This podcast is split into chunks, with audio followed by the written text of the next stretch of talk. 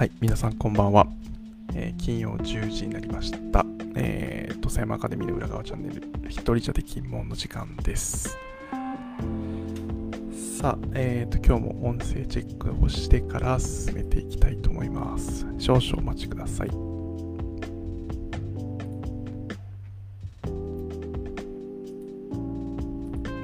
はい、大丈夫かな？えー今週も、えー見ていただきましてありがとうございます。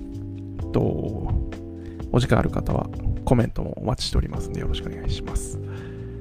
さあ今日はですね、となんというか全然間に合ってないんですけど30分前に告知を出すというですねあの意味あんのかどうかわかりませんがやってみました。ちょっとしたリマインドになればと。いや本当はなんか朝からやったらいいあの朝からのこうやった方がいいよなって思ってたし昼ぐらいにもしくは夕方にはできたらいいなと思ってたけど結局30分前になって残念です。まあとりあえず、えー一応やってみたということで何が変わるか分かりませんがはい進めていきたいと思います。今日もよろしくお願いします。さあ、えーっと、8月に入って、もう、もはや、もはやいつか過ぎ去っておりますが、えーね、コロナもどんどん増えてきて、なかなかみんな大変な中で、みんな、あの、それぞれ頑張ってるとは思いますが、僕は今日はですね、朝一、えー牧野植物園で、打ち合わせというか下見というありまして。うん。本当に暑さと湿気。雨も降ってねなんか結構カオスな状態でしたけど。まあなんとか一日そこから始まりまして。その後は一回また土佐山に戻ってさらに今度は広め市場でちょっと新しい商品のお手伝いみたいなことをの打ち合わせをしてその後テレビ局で打ち合わせをしてで今なんだかんだで土佐山でまたこの配信をしているわけなんですけどもねなかなか忙しいですが。まああとね、えーと今週の話でいくと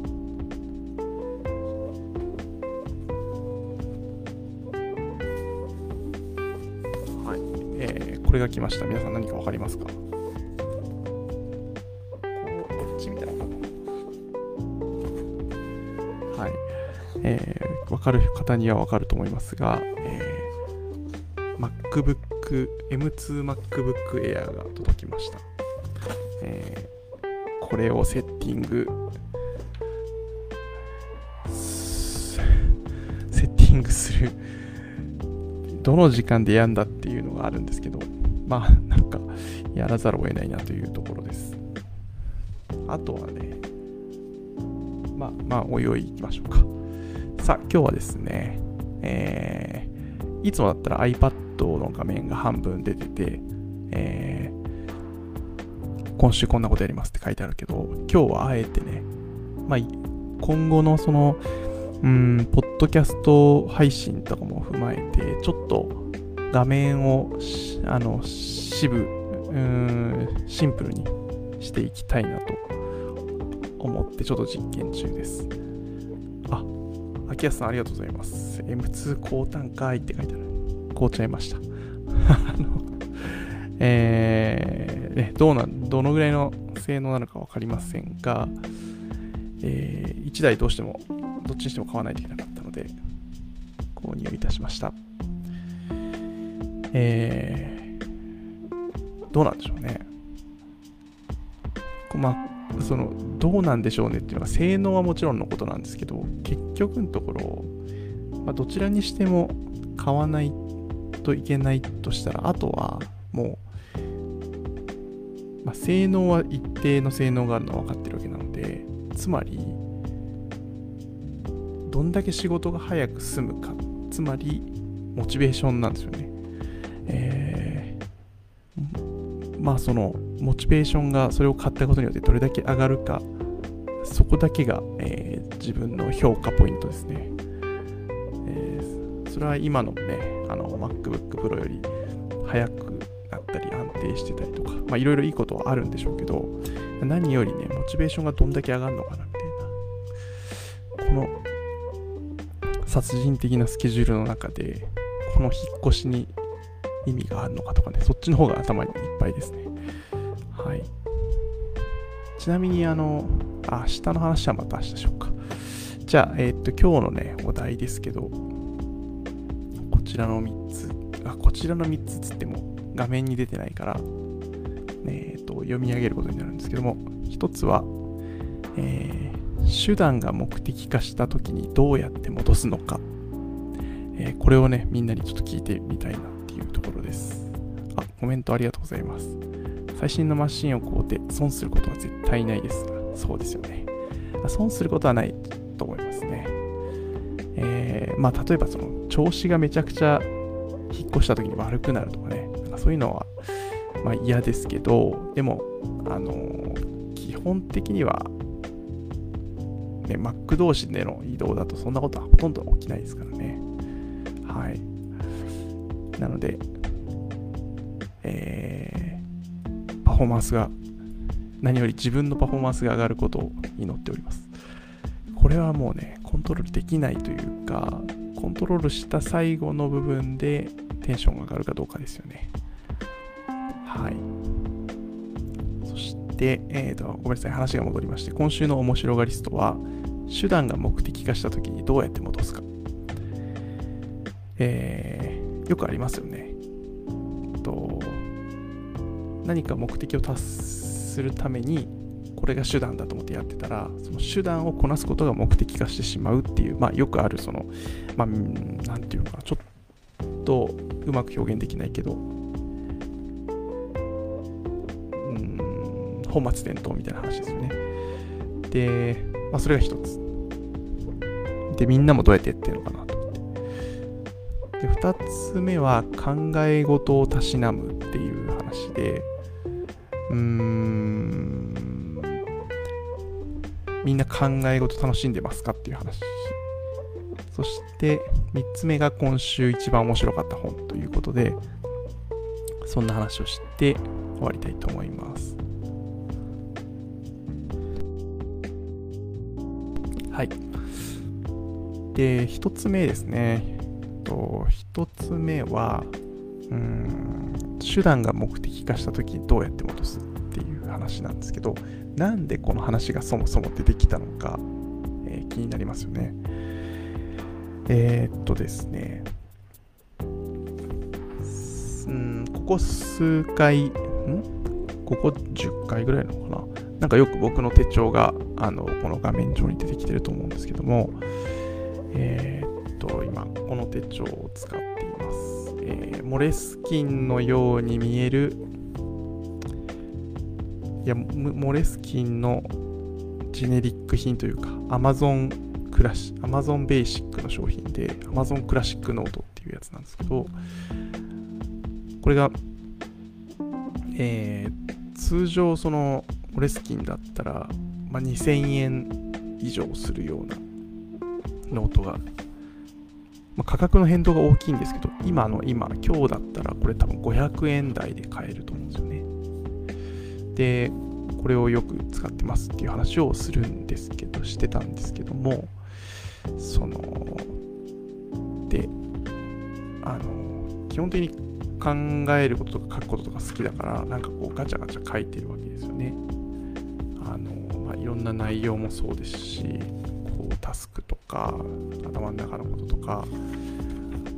はは書いてるんですけどその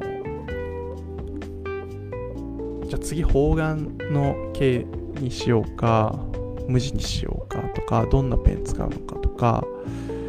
えー、どんなインクが合うんだっけみたいなことずっとやっててしかもノート安くなってるからたくさん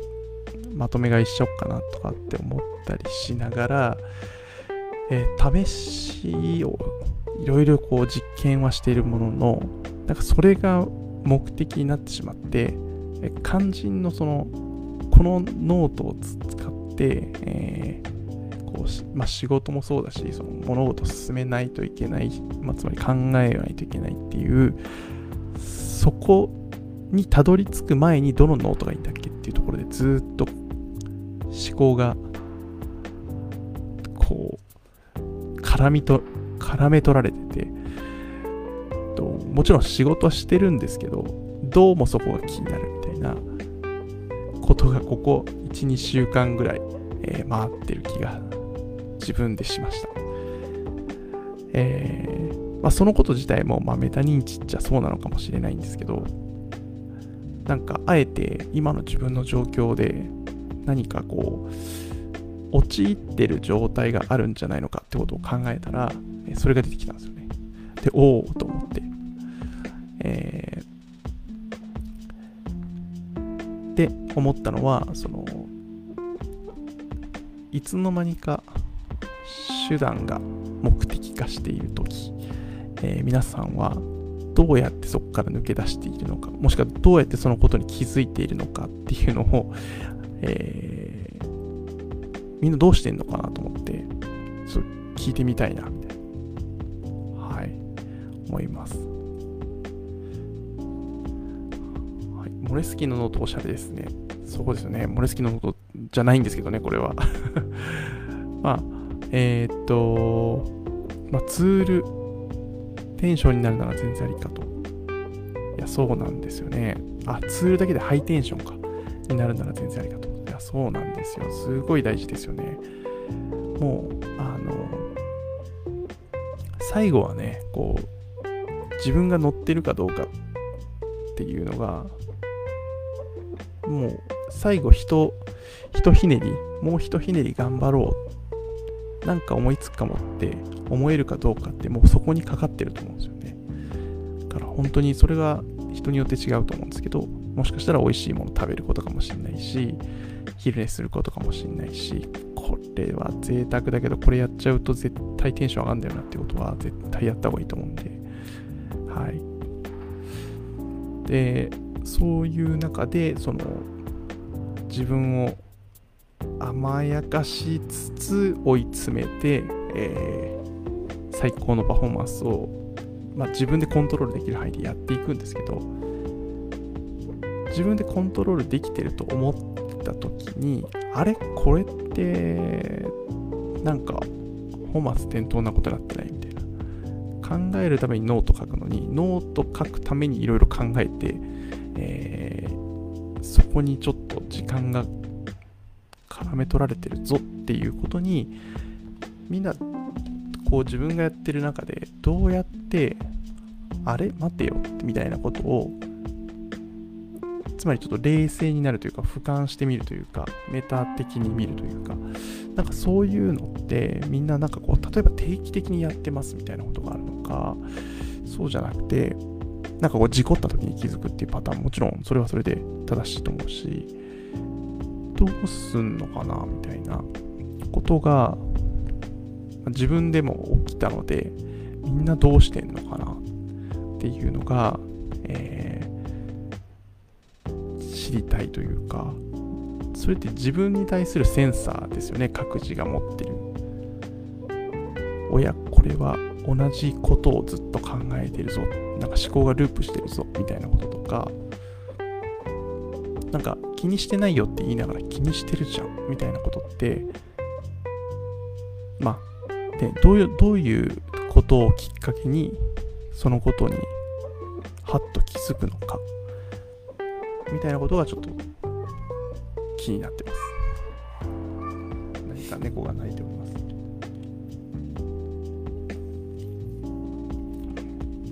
はい。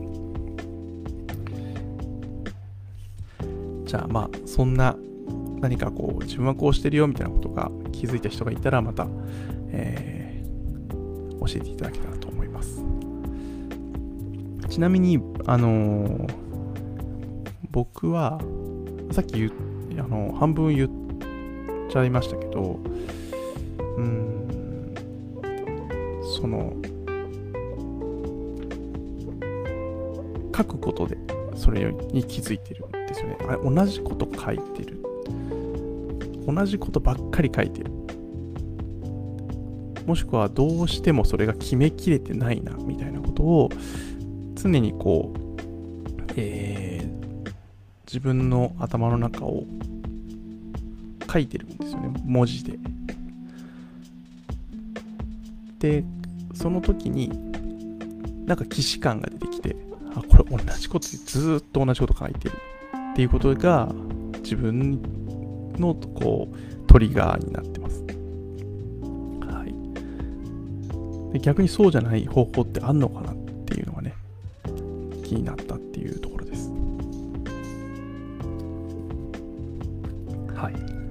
じゃあ次の話題に少し入っていきたいと思います。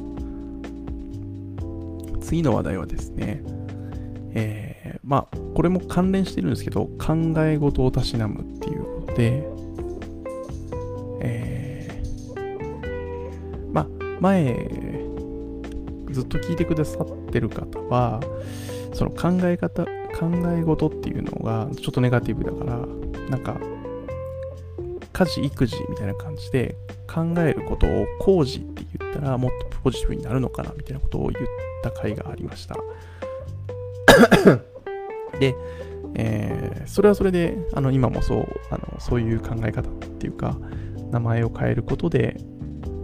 ポジティブに捉えられるっていうのはあると思ってるんですけど、まあだから考え事でもいいし、工事でもいいんですけど、その、たしなむ。考え事をたしなむって言ってみるのはどうかなっていうこともちょっと改めて思ったので、ここにピックアップしています。で、どうしても考え事をするっていうことが、うん、まあ、先ほど言ったようにネガティブである。なんか悩み事とか、困り事とか、そういったことを考えているっていうのは、なんかネガティブだと思うんですけど、まあ、その大変なこと、面白いこと、いろいろあるんだけど、その考え事をすることによって思考が深まるわけですよね。まあ、八方塞がりになることもあるかもしれない。でも、えー、だんだん煮詰まっていって、えー、良い意味で思考が深まっていって、えー、確信に近づいていく。最終的には何か判断というか、決め、決めるっていうことに到達すればいいわけで、そうなった時の、その、こう、自分の今の状況を整理したりとかした上で選択肢を、えー、考えていってその中で判断していく。っていうその考え事大人だからできる考え事のたしなことをもうちょっとなんか論理立ててというか楽しめるフォーマットでできないもんかなっていうのがえー、この2つ目のテーマになります。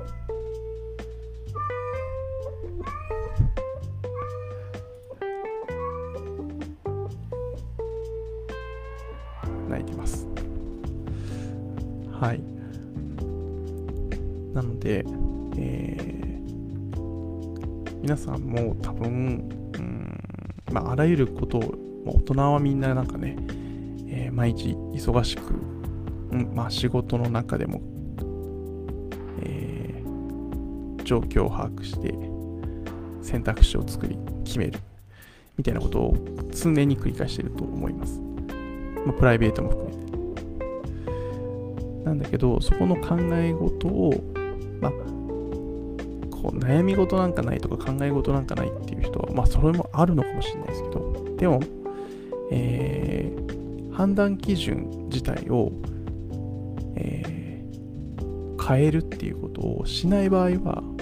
瞬間で判断できると思うんですけどあれこの判断判断基準って合ってんだっけっていうところは常にみんな発生するはずなんですよね。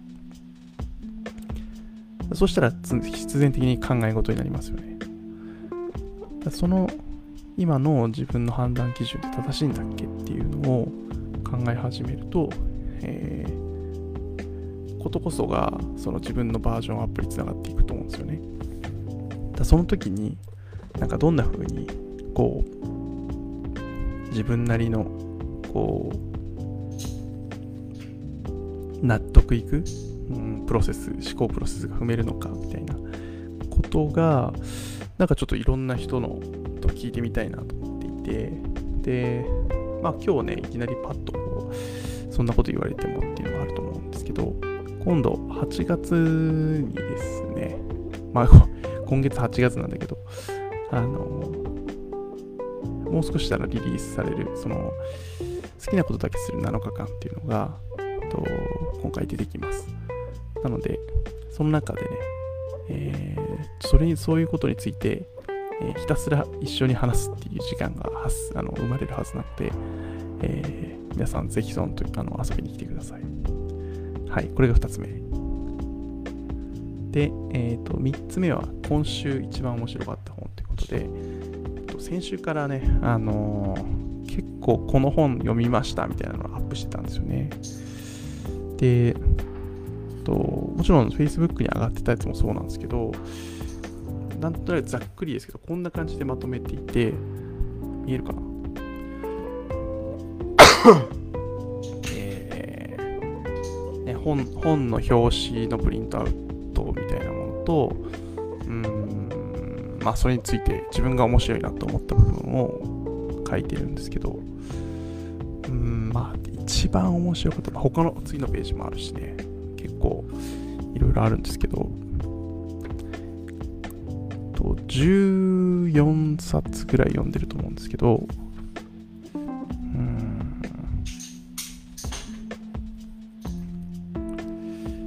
おコメントありがとうございます。判断基準難しいですね。いや、本当に難しいです。自分がもし賢い人間だったらどう賢い判断をするかといった妄想をしたりしてます。いや、それ大事ですよね。つまり自分と違う判断基準っていうか OS だったら、OS を自分にインストールしたらどう判断するんだろうみたいなことだと思うんですけど、うん。いや、でもそういうふうに強制的に思考を変えないと、自分のいつもの流れの中でやってると、えー、同じ答えが出てくるの。でもし誰だっ歴史上の誰あの偉人だったらあの人だったらどうなのかみたいな、えー、ことっていうのはすごいいいですよね。ありがとうございます。ねそういう意味ではそのアインシュタインだって、えー、アリストテレスだってその考え事をしてるわけでなんかそこにうん自分なりの納得のいくプロセスっていうのが絶対にあるはずなんですよね。それなんかこう言葉でしか今表現できないけど、なんか見える化できたらまたね、あ、そういう考え、そういうプロセスっていうか、そういう思考、えー、装置なんですねっていうのが見えたらすごい面白いんですけどね。さあ、ちょっと話が行ったり来たりしましたけど、まあ、一つにはなかなか絞れないんですけど、まあ、このドーナツをあの穴だけ残して食べる方法っていうのは、うーん、なんだろうな。まあ、このネットミームみたいなものでもある、その、ドーナツを穴だけ残して食べる方法。で、それについてみんなが大喜利みたいなことをネットで何回か流行りましたね。で、まあ、それを題材に、大阪大学の、えー、チームが、ま、その大阪大学の英知を結集して、この難問に立ち向かう。それを大学1年生とか、まあ、もしくは高校生とかに見てもらって、あ、大学って学問って学びってあこんなに面白いもんなんだなってこんなに違うアプローチでさまざまな研究でできるんだなとかなんかそういったことを気づい気づかせるっていう、え面白さがあるんじゃないかなと。で、えー、ただ、あの、なんだろうな。大学の先生なんで、面白いだけで終わらないっていうか、もう超専門家たちがいろいろこう、えー、書いてくれてるんですけど、まあ、それを編集側として学生側が、えー、ちょっとアンコントローラブルというか制御不能な感じも見えたりして面白いですね。でも本当にその視点がすごい面白いなと思ってじゃあそのドーナツの真ん中だけ残すってことはそこにないっていうことがあるってことだみたいな話を哲学者の人が考え始めたりとか数学上でいくとみたいな、えー、座標がみたいな話とかなんか集合みたいな話とか出てきたりしていやもうあのなんていうんですかねお祭り状態ですね。はい、そういう意味でこれは面白かった。で、あともう一つ、他の本も面白かったけど、うーん、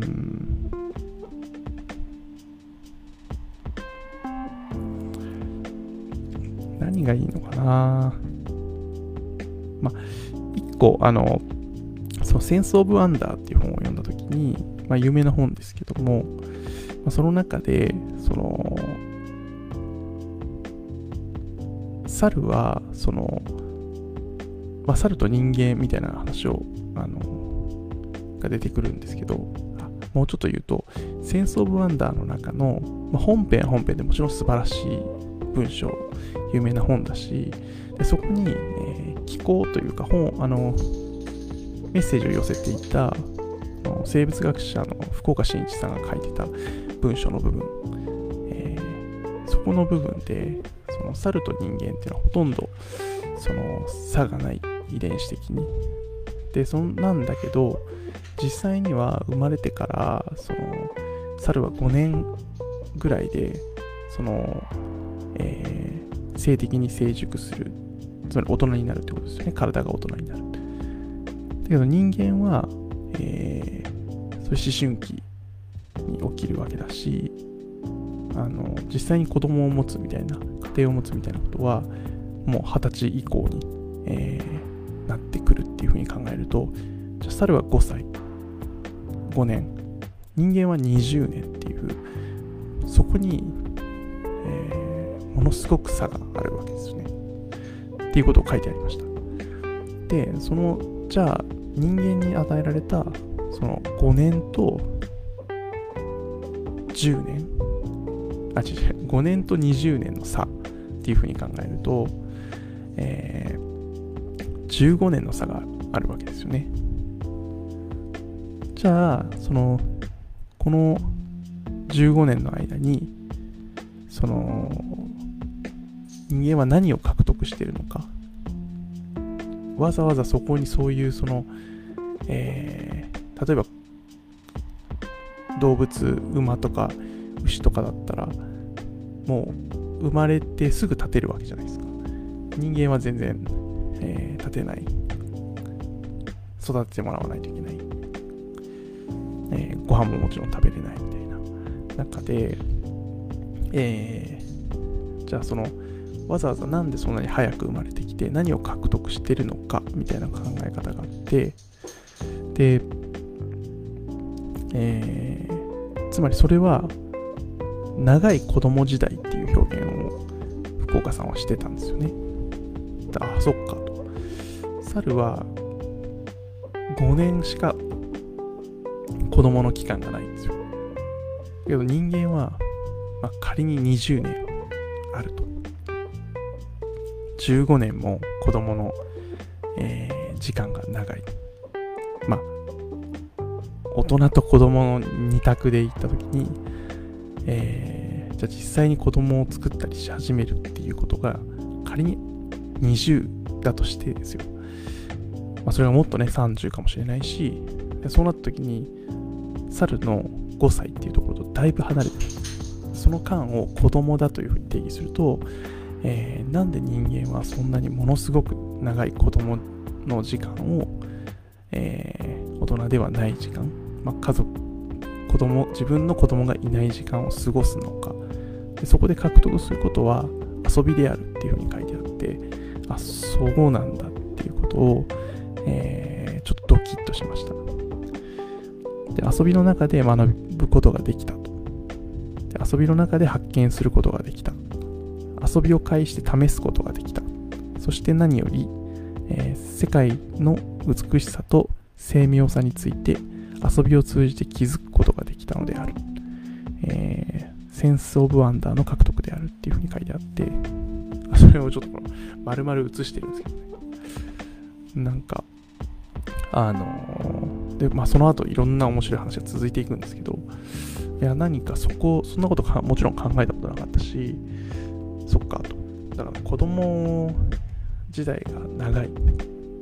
てことはその遊ぶ時間が長い。その間にたくさん試せるっていうのがその動物ではなくて人間人の、えー、たるゆえんであるっていうことの考え方が面白いなと思いました。はい。あコメントありがとうございます。えー、金倉さんこんばんは。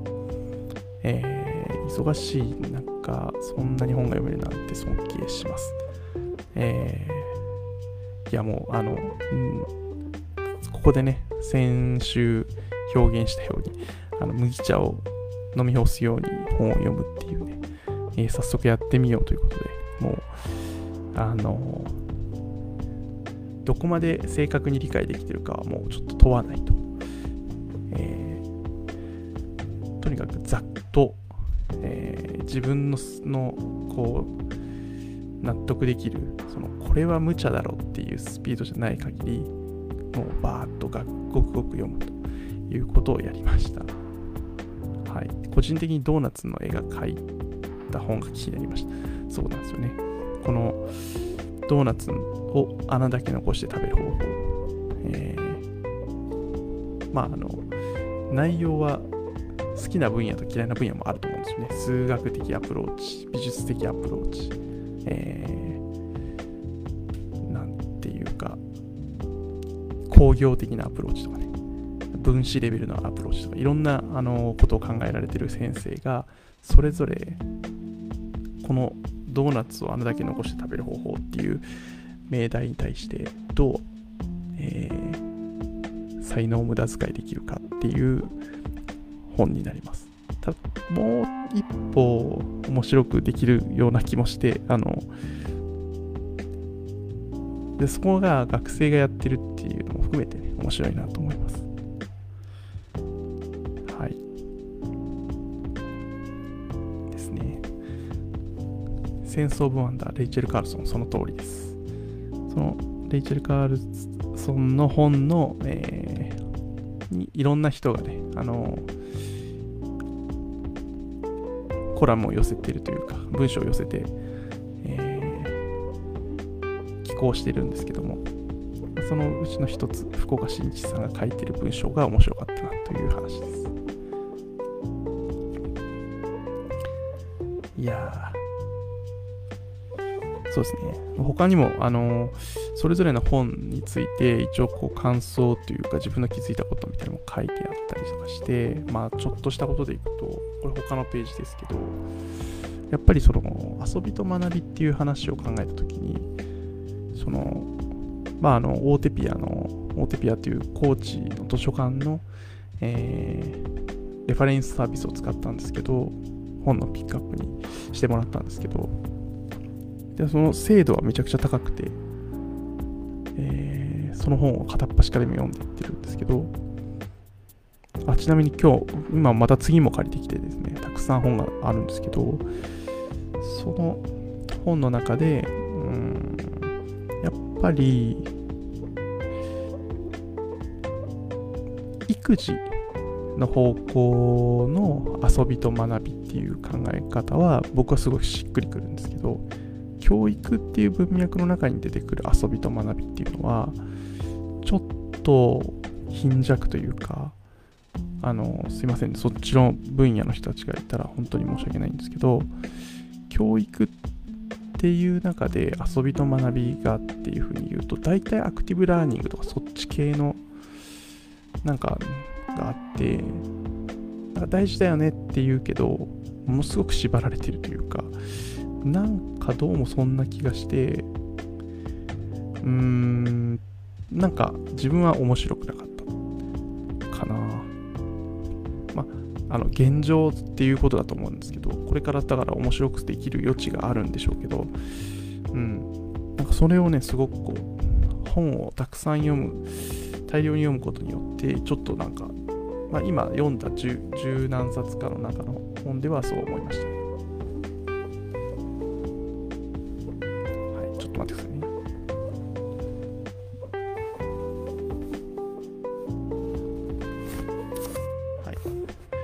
れが次の本になります。見えるかな今日はあの、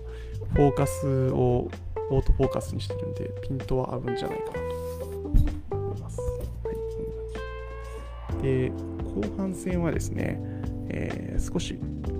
広げて、モチベーションとか、その、ナッジって言われるような、えー、仕掛けみたいなことですね。人がついつい遊びたくなっちゃうとか学びたくなっちゃうっていう仕掛けとかどうなのかなっていうような視点で、えー、本がいっぱい並んでいます。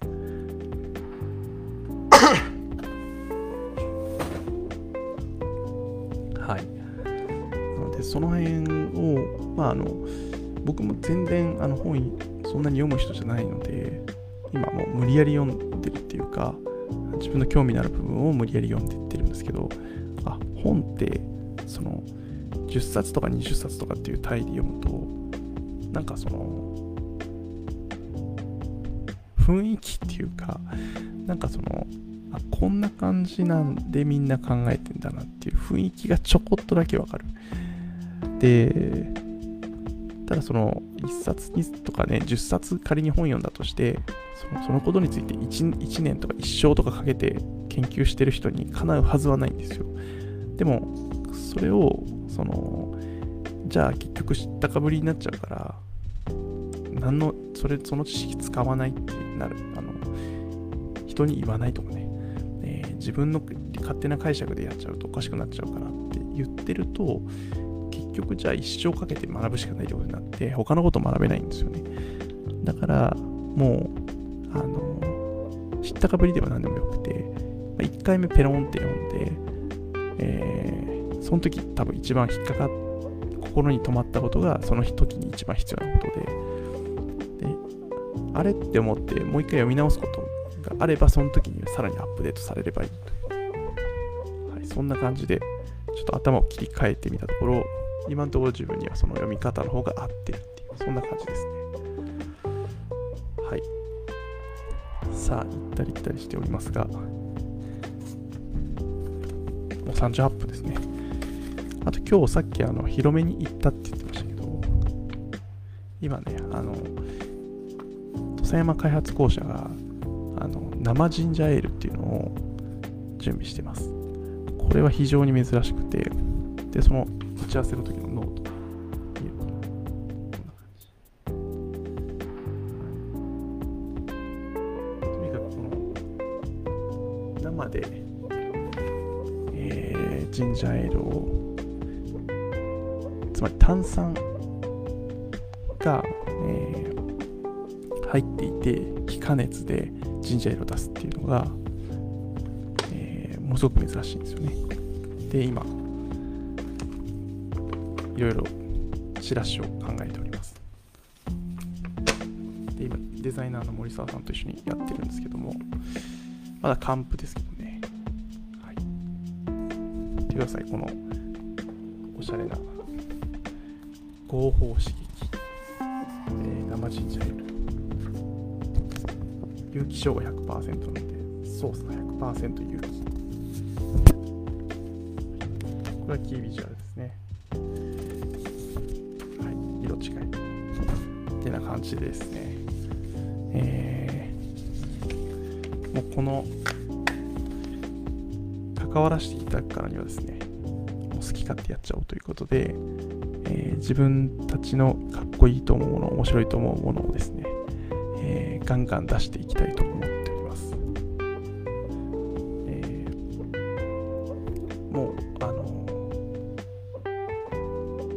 あの開発公社の大崎さんとかは、風邪ひいたら絶対このジンジャーエール飲んだら治るっていつも言っていて、そう、本当そうだなと、あんだけこう、生姜オールというか、その生姜の成分で、こう、体の芯から温まってくれば、風邪もひかないだろうし、まあ、し、なんていうのかな。まあ、刺激、つまりドーピング剤なんですよね。で、あのジンジャーエールをオリンピック競技前に飲んだらドーピングになるのかどうかは知らんけど間違いなく明日テストっていう時にもう一頑張り効かせられる飲み物ではあると思うんですよ。という意味で合法的な刺激、えー、ドリンクということで合法刺激だし、えー、100%勇気。まあ、勇気100%といえば忍たま乱太郎の曲ですよね。そういった意味で、この、あの歌詞の中にね、ありますよね。操作100%勇気。これもね、えー、ずっとこれやりたかったんですけど、ついに、えー、いつか使ってやろうと思ったらね、回ってきました出番が。はい。まあ、そんなことも、えー、もう春のが楽しみみたいなね、ことで今日打ち合わせをしてきました。で、とはね、えー、明日の話でしょうか。えー、明日はですね、高知大丸さんと、と、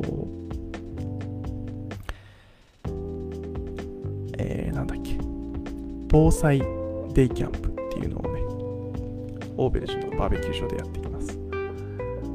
また、あのー、これも広告できるとは思いますが、いよいよ明日ですね。で、先週は、先週？今週か。今週の月火水は、JAL の子供たち、子供だけキャンプということで、やってましたし、イベントがどんどん続いていきます。で、先ほどちらっと言ったように、8月の17から、えー、23は、好きなことだけする7日間が復活します。また、あの、